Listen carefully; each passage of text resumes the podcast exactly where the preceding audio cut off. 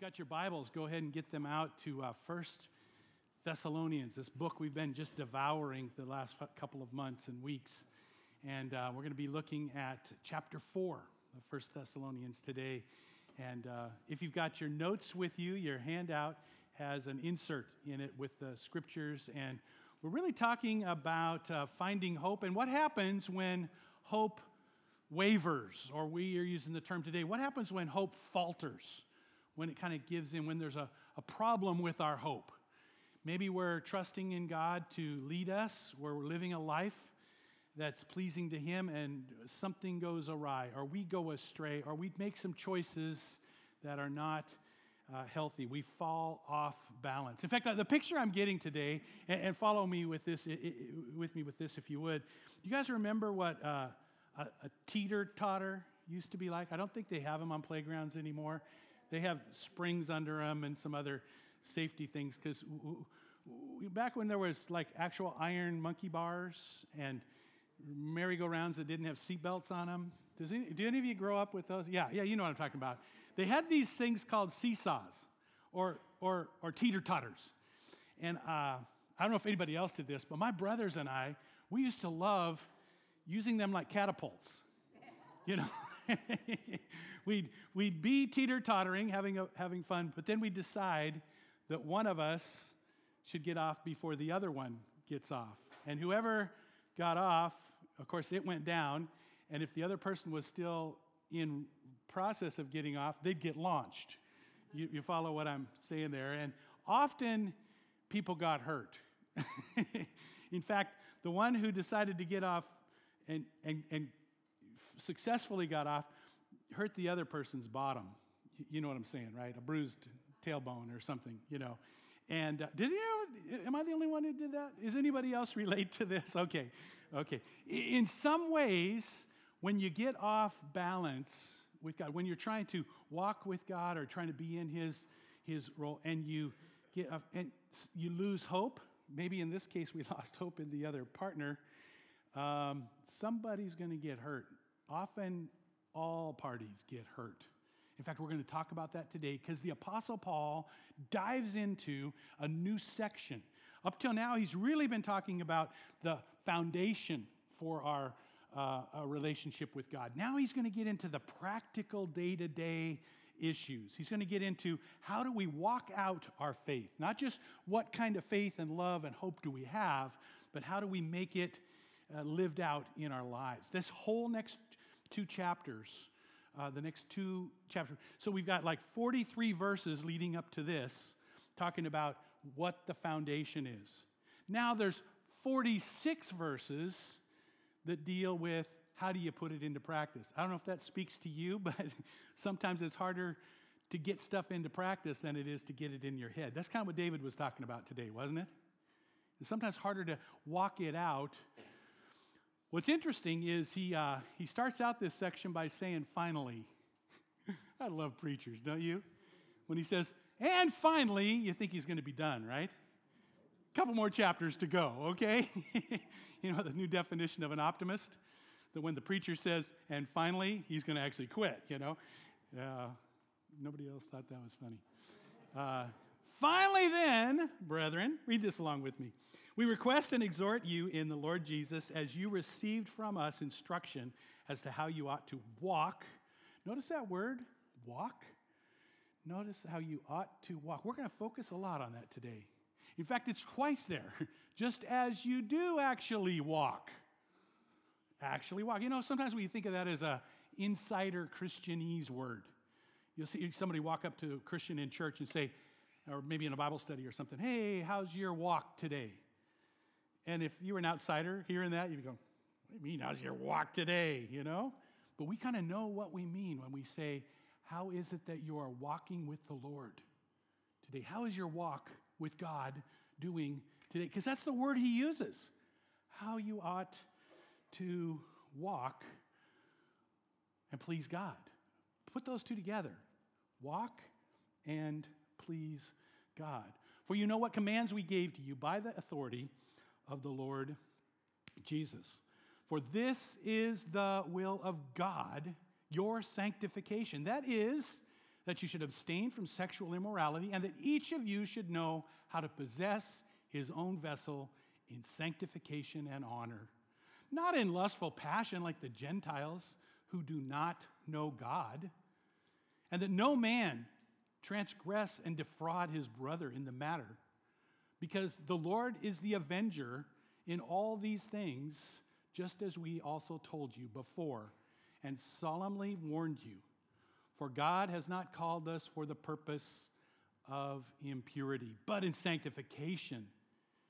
And so, he who rejects this is not rejecting man, but the God who gives us his Holy Spirit, who gives his Holy Spirit to you, the very thing we just sang about. You know, as we talk about hope faltering, what happens when hope falters? I said everybody gets hurt. Who's the number one person who gets hurt when we falter in our faith, when we falter in our hope? In that picture I was giving of the seesaw, who is it that's the constant non-moving part of the seesaw? Who's the fulcrum around where the leverage goes? That's the Lord. He doesn't change. He's solid. And he's saying, I've got a plan. And it's if you live to walk out your faith, live to please the Lord, he says there will be a good result for everyone. What happens when we falter? God is not pleased. Jot that down. If that's a blank there. God is not pleased when we falter, when our faith, our hope wanes. This word walk. Think about walking for a minute. What an interesting word for the apostle to choose for this word for us to live out the Christian life. It's not a head thing, it's a walk it out thing. It's a live it out kind of thing. So how is your walk? To live and to walk, he says, to please God. Now, have you noticed some things about walking? Let me point out a couple of things. Number one, walking is very intentional, isn't it? I mean, if you're standing in one place, you decide, I'm going to move forward, and you begin to walk step by step. It's intentional. Number two, it takes energy. It takes effort. If you don't exert effort, you end up just standing. Now, there's nothing wrong spiritually of standing firm, but the description he's given us here is a movement in your spiritual life. Not just standing like we would stand against temptation, but a movement. Because what does it do? It's incremental. Walking is incremental. I don't just jump from here to the sound booth. I have to take several steps to get there. It's incremental. That's a description for the spiritual walk with God. We grow incrementally, not in leaps and bounds. You know? So it's intentional, it takes effort, it's incremental, and it moves you from one place to another.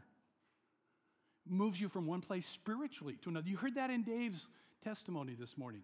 52 years in one place, and God moved him to a new place of intimacy in his walk with God. So he may have really felt like he was just standing still, filling his mind, filling his brain with lots of good answers, but not walking it out, not living it out as God wanted.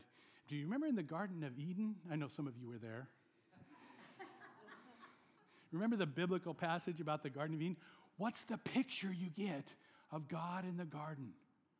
Walking and talking with Adam. Walking and talking in paradise. Sin separates them, and Adam's hiding from God, and he's no longer walking with the Lord. But God comes to him. He clothes him. And once again, he yearns for all of us to walk with him as if it were the garden again. He yearns for us to have this moving spiritually from one spiritual place to another with him. Notice when you're walking, there's a moment in each step where you're kind of off balance. I mean, we know how to do it, but you ever watch a little one that's just trying to learn how to walk? And they stumble because when you take one foot up and you try to balance on one foot before you get the next foot out, there's a risk, a huge risk, right? Walking with God can be like that. There can be moments of imbalance, and we learn how to put our feet in front of the other, one foot in front of the other, and to walk it out. And sometimes we take 3 steps forward, 2 steps back. There's this place on the, if you summit Mount St. Helens, there's this place near the top, the last mile or so, is just this white ash. It's like sand. How many of you climbed a sand dune? It's like that times 2, okay? So you go up 3 steps, and you slide back 2 steps, and you go up 3 steps, and you slide back 2 steps, and it takes forever. You can see the top, and you're trying to get there, and that's often the way it is with the spiritual walk, where we're moving forward, but there's blasts that push us back. There is a force against us that does not want us to make spiritual, biblical progress, and sometimes you'll feel that way. You'll feel like, I've taken 3 steps forward. Why am I taking 2 steps backwards? Why is this happening to me the way it is? You know, sometimes God wants to correct our walk. He wants us to sense His leadership in our walk. We don't start out running. In fact, a lot of us need correction as we go. I've shared this story, I think, verbally with some of you. When I was born with a severe pigeon-toed stance. So severe that the doctor said, this kid will never walk. They said, there's no hope. This is so crippling, he's never going to walk normal. So my folks took me to a doctor. Of course, I don't remember. This was like 3 months old, 5 months old, or something like that. And they got me a brace. In fact, I was cleaning out my mom's house last summer. She moved from the big ranch on the acreage to a one-bedroom apartment. She's downsizing. Cleaning out her stuff, and I found the apparatus.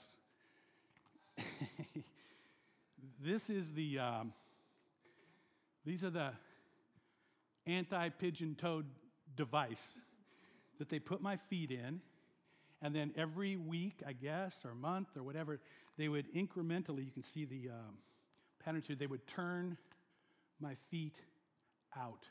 And I must have outlived the size of the shoe, because they cut the ends out, because I guess I kept growing. I don't know. I don't know the details. My mom can't remember. Why did we cut those out? But I guess I'm surmising that.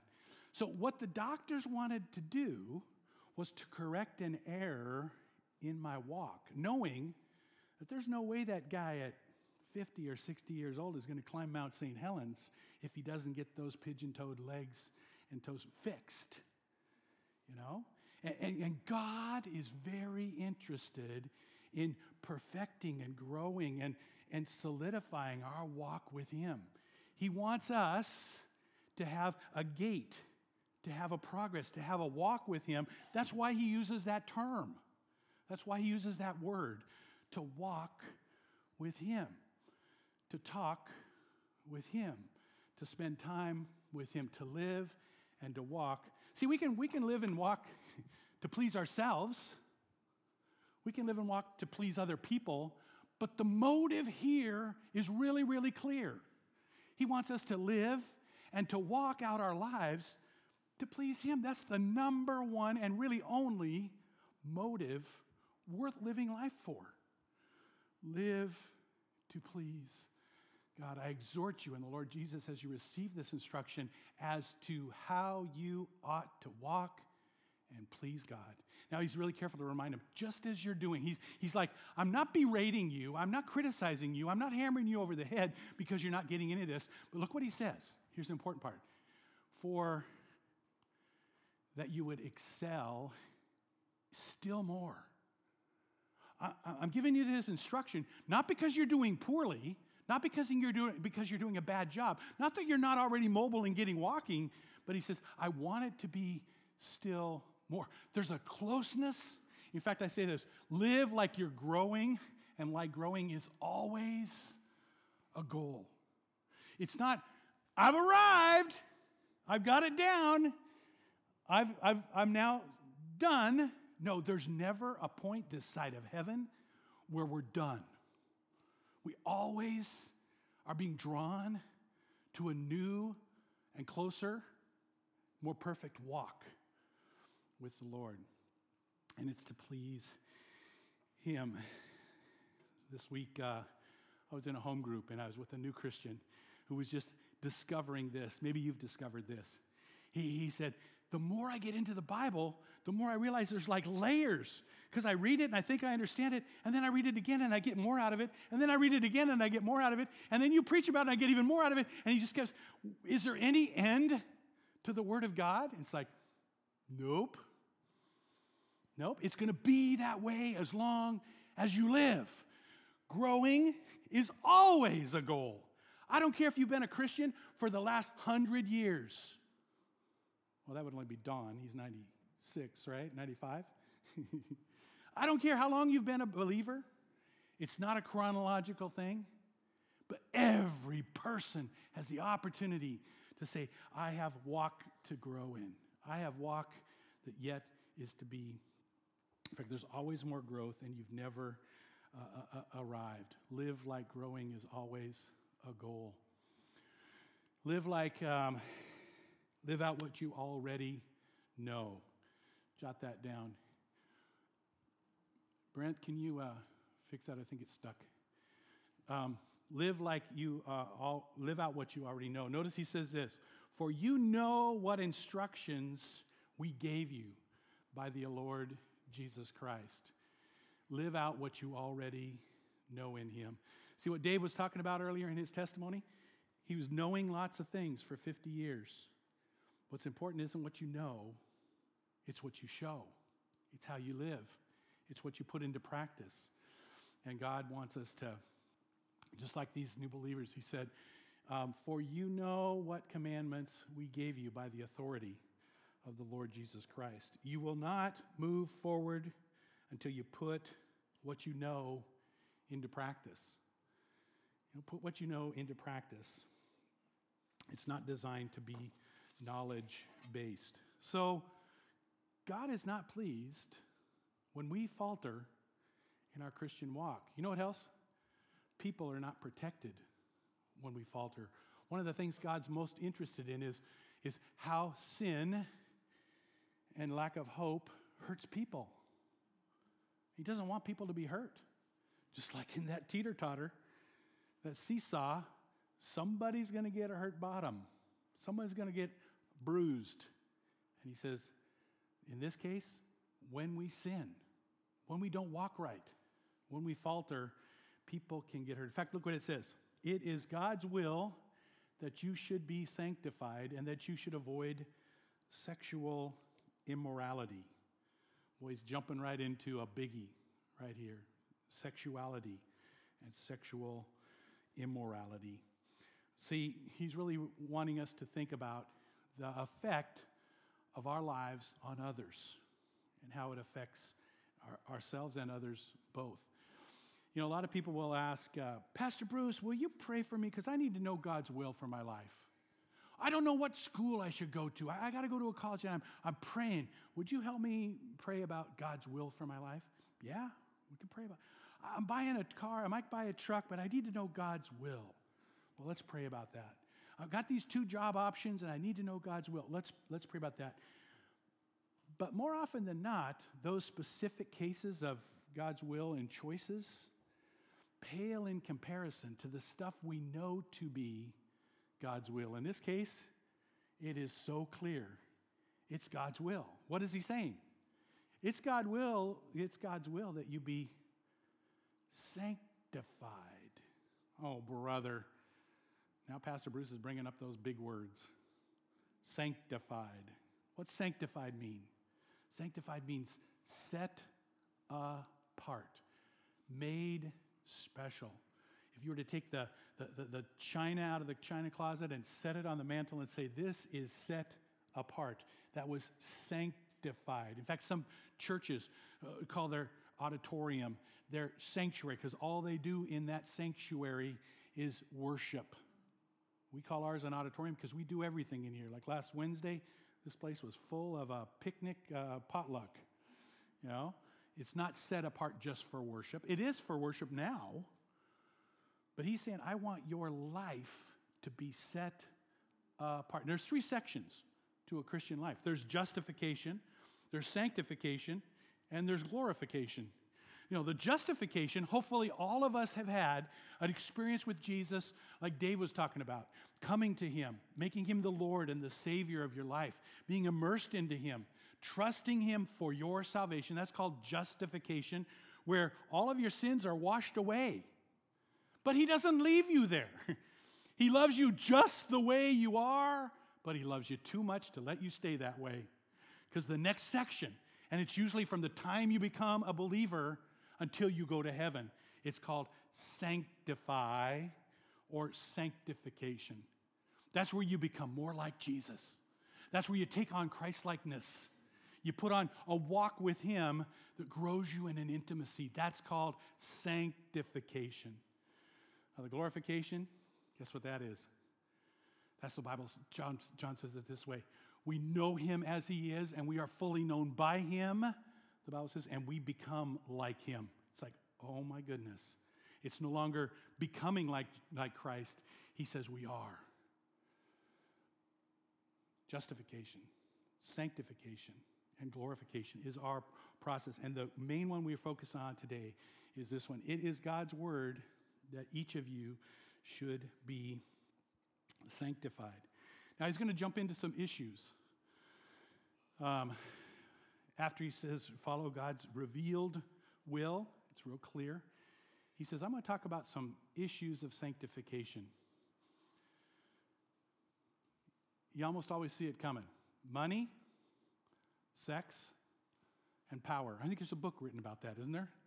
Money, sex, and power, the things that trip us up and the things that are often at the heart of struggling to walk his way. And so he jumps into the one that I think illustrates sanctification for all of us.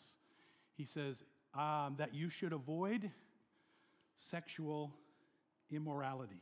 God's will is that his people would walk with him in such a way that sexual immorality is not a part of our lives. The word here is, you'll recognize it, porneia. Porneia is the Greek word translated sexual immorality. You know the words we get from porneia, pornography or pornographic, or some people just abbreviate it, porn. Now, it's not just in our world porn. In this case, it's all forms of sexual immorality that are outside of marriage, outside of holy matrimony. God gave us this phenomenal gift of sexual expression, and he designed it to be a powerful bonding tool between a husband and a wife. He designed it to be this powerful tool, but when it's used outside of the bounds of marriage, it's much like a raging fire that's meant to be in the fireplace, but if you take that raging fire out and spread it out around the home, what happens to the house? It burns down. And that's the way sexuality is in our culture. The way sexuality is in our culture, it's taken out of the fire, outside the bounds that God meant for it to be a beautiful gift. And now we wonder, why is the place burning down? Why are we such a culture that is bound and held captive by porneia, by sexual immorality? Now, lots of sin, the Bible says, you're supposed to stand against. You know, stand against temptation. Put on the whole armor of God that you may fight the good fight of faith. But when it comes to sexual temptation and sexual sin, guess what the Bible says? Run! Don't take it on. Flee. You know? Look at this one in Timothy. Paul's talking to his young understudy. And he says, flee youthful lust. Paul is writing to Timothy. He's a young man. He's just a kid. At the height of sexual energy. And he says, Timothy, flee youthful lusts and follow after righteousness, faith, love, peace, with them that call on the Lord out of a pure heart. Timothy, flee. In 1 Corinthians chapter 6, he says, flee sexual immorality. Same exact word, pornea. All other sins a person commits are outside the body. But what is sexual sin? It's a person who sins sexually, sins against their own body. You're inviting your own body into the sin. There's something more powerful about sexual sin than any other sin. Some people say, well, sin is sin. Well, according to this verse, yes and no. There's a power God built in sexual sin and sexuality that is undeniable. Now, you might be saying, why is he writing this to this church in Thessalonica? I mean, they weren't American culture with a highly sex-charged culture, were they? Oh, believe me, they were just about where we're at today. I mean, it was a seaport. Thessalonica was a seaport with a lot of cross-sections of highway, right? But it was an international city. And so every day, sailors came into harbor with sexual appetites. And so there were service workers that were there for the sailors. There was a Greco-Roman culture that all their religious expression involved sexual activity. When they went to a pagan temple, there were sexual workers at the temple. I mean, it was highly profane. In fact, the Roman men saw nothing wrong. It was natural, it was common for them to have several sexual partners outside of their marriage. In fact, the only reason they said they got married was so they could legitimize their children and have someone to run the household. They didn't see anything different. So when these people become Christians and God says there's a way to walk out your faith that involves your physical sexual life, they're like, how do we do that in this culture? He's telling them, in some ways, you've got to flee the sexual temptation and to trust God. He says, avoid or abstain from sexual immorality, just like in our culture. He's telling them to protect their eye gate, protect what they see, protect who they are, and protect those. In fact, I put the flee in there. Fill yourself with Christ. Lock out lies, exchange lies for the truth, and expose yourself to the light. That spells out flee in case you want to. Remember Joseph in the Old Testament?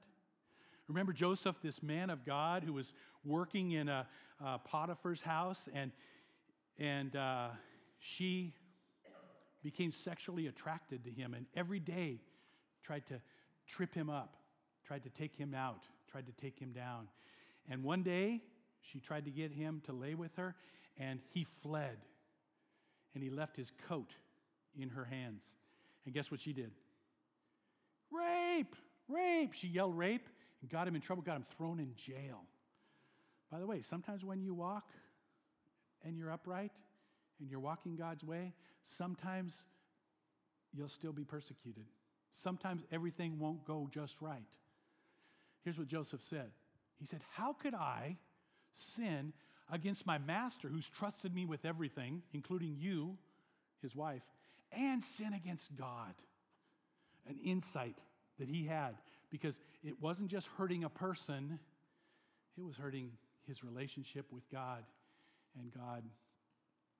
So he says, let everyone have self-control. Self-control. The answer to sexual immorality is self-control. What's one of the fruit of the Spirit?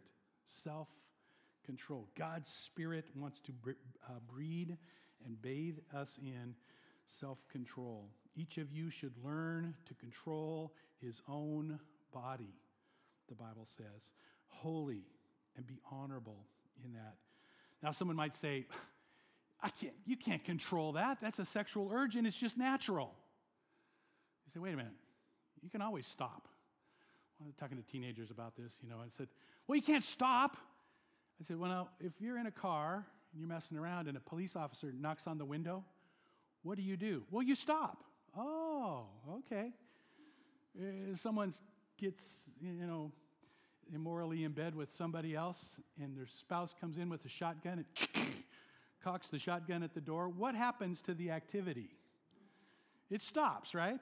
Oh, you mean you can stop? You're just not motivated to stop. You catch the difference? Yeah.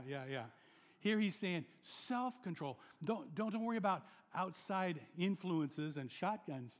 What we're asking God to do is with His Holy Spirit, make that more powerful than a policeman's knock on the window, more powerful than a shotgun being cocked in front of the door, to say, this is really where my motivation comes from. God's leading me to a self-control that He says, be honorable.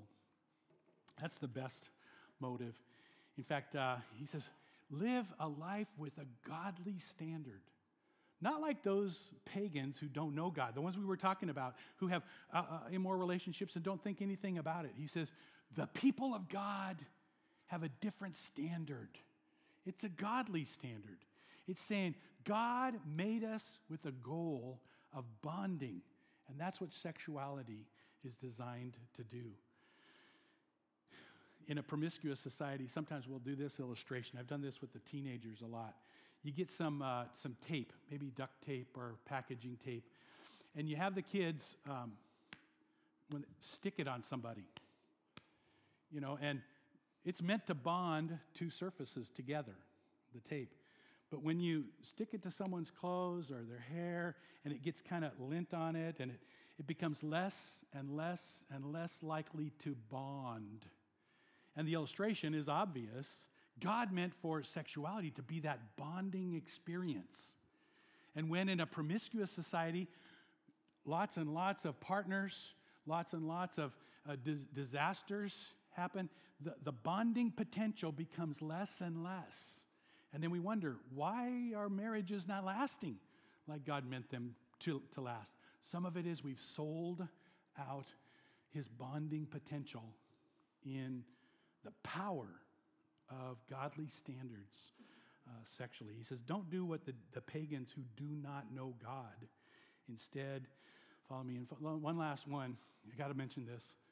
Don't defraud your brothers and sisters or your neighbor or your coworker or anyone. What's he mean by defraud?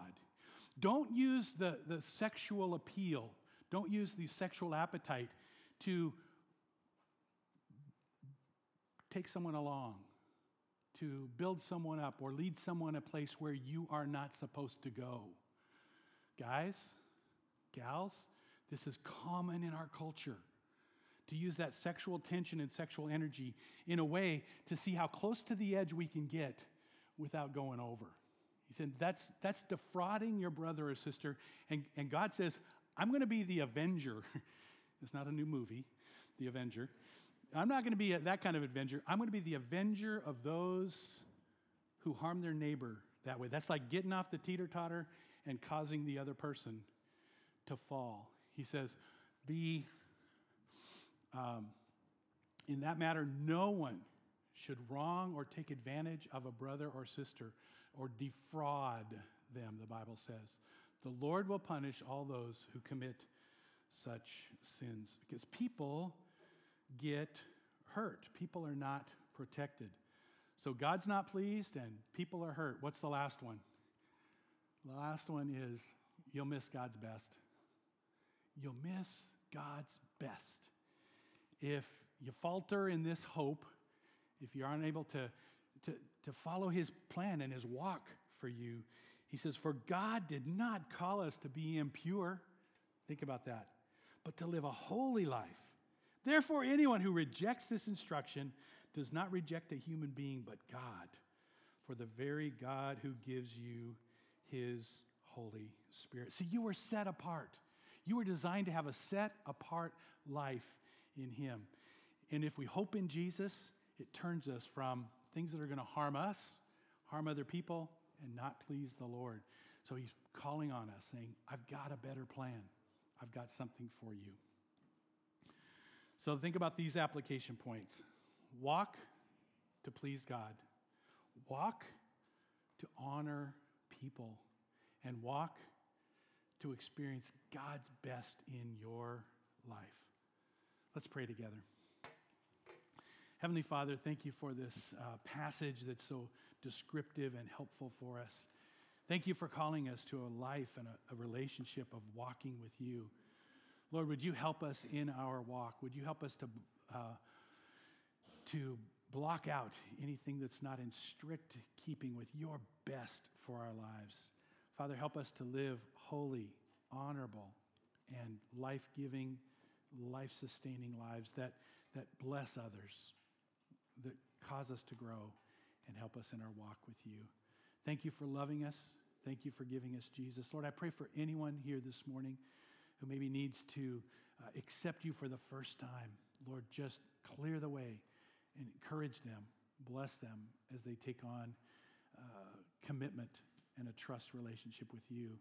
Lord, for anyone who has just feeling this morning like they've been too far away or pushed back from you, would it be like in David Pancost's life, just a sense of a new draw to intimacy with you? Help us, Lord, to turn everything over to you and ask for your forgiveness, to confess our sins to you and to just receive, not condemnation, but grace, grace upon grace. Lord, we ask for your blessing today. We ask for your leadership. We ask that everything would help us to walk intimately with you. We take some time right now to remember the gift you gave to us and have given to us in your Son, Jesus. We take some time to remember and reflect on that justification that we have through him. Thank you for making our walk possible because of the cross. It's in Jesus we pray. Amen.